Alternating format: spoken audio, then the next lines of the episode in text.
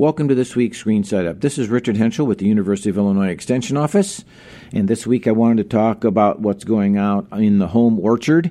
The majority of us in northern Illinois, because of the hardiness, have probably started our home or started out our home orchard with apples, uh, either true dwarfs or a semi dwarf style tree to keep the size down. Semi dwarfs allow us usually to have the tree there without any other kind of support, so it looks normal, if you will. True dwarf trees may need a, a post or a stake or to be guided in place for their entire life because of the dwarfing nature of, of the rootstock itself. By now, we should clearly be well into our weekly sprays, cover sprays for insects and diseases. They're called cover sprays because by this time of year, your, your goal is to make sure you keep your fruits covered.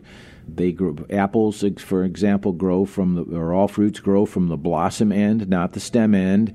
And as you watch the fruits develop, the, the blossom end has no protection from us and can be exposed to uh, stinging, biting, invading insects, as well as some of these foliar diseases that we have also can impact the fruits.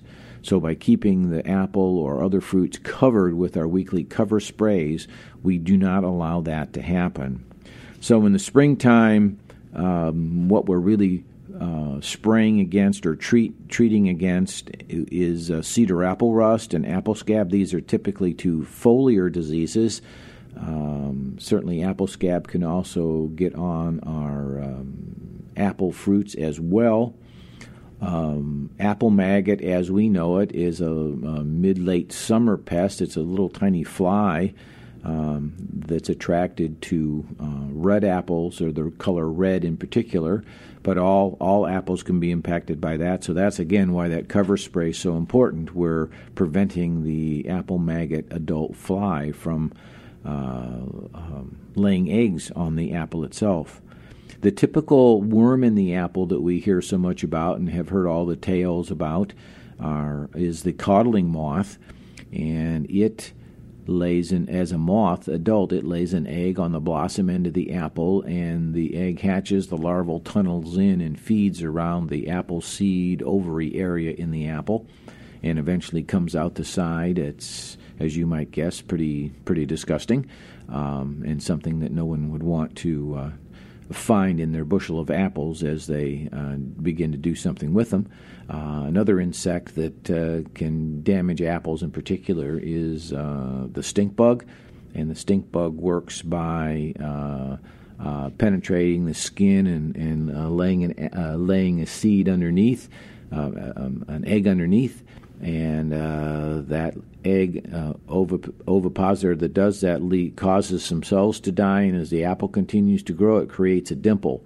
Where the egg was laid, the cells quit growing, but the rest of the apple grows around it. So you have a dimple. Sometimes it looks like maybe a scar or a little um, scab like area on the fruit. This is usually evidence of some sort of an insect that has uh, uh laid an egg or, or, or fed. Other insects that are common to a lot of our fruit trees are, are aphids. They enjoy uh, the good meal they get by inserting their beak into the tissue and uh, removing plant juices as it runs through their body. It drips out, uh, causes a shiny, sticky appearance on the leaves and fruits, and then causes uh, a uh, kind of non-infectious kind of a disease called uh, powdery um, sooty mold, excuse me, sooty mold, to grow on the juicy. It's a mold, and it grows on the sticky, sugary exudate that came out of the came out of the aphid. So, um, while not detrimental to the fruit, it's certainly unattractive. And when it's on the leaves, it impacts the leaves' ability to make energy for the tree because it's blocking the sunlight. So, sooty mold is an, another one, and that's caused by aphids, and that can happen on any of our any of our fruit trees. Um, when we talk about our home orchard sometime during the month of sometime during the month of June we have something uh, that naturally occurs in apples called June drop that's when the tree decides to naturally let go of some of the apples especially those apples that were not pollinated completely so the chamber where the seed's supposed to be inside the apple um, one of those chambers is empty. There was no no pollination there in that part of the apple flower. Uh, so the tree considers that uh, fruit Im- imperfect and will go ahead and drop it. So that's June drop in apples. The other thing that we need to be doing with with whatever fruit tree we have in our yard is we do need to do some thinning. There's way more apples or way more fruits produced than the tree can possibly support in any given year.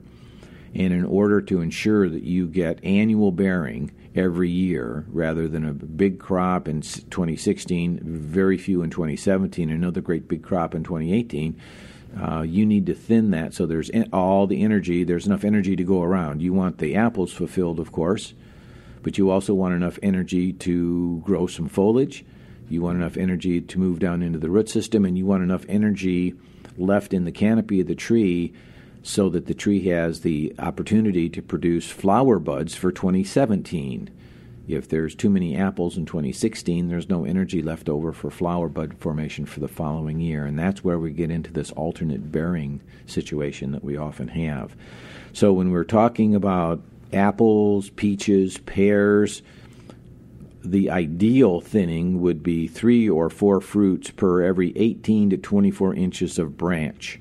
Now, we don't expect anyone to go out and leave an apple or a pear or a peach every six or eight inches on the branch, but what we're saying is if you had a cluster of three apples, that branch ought to be about 18 to 24 inches long without any other apple clusters on it. Uh, same way with uh, peaches or pears.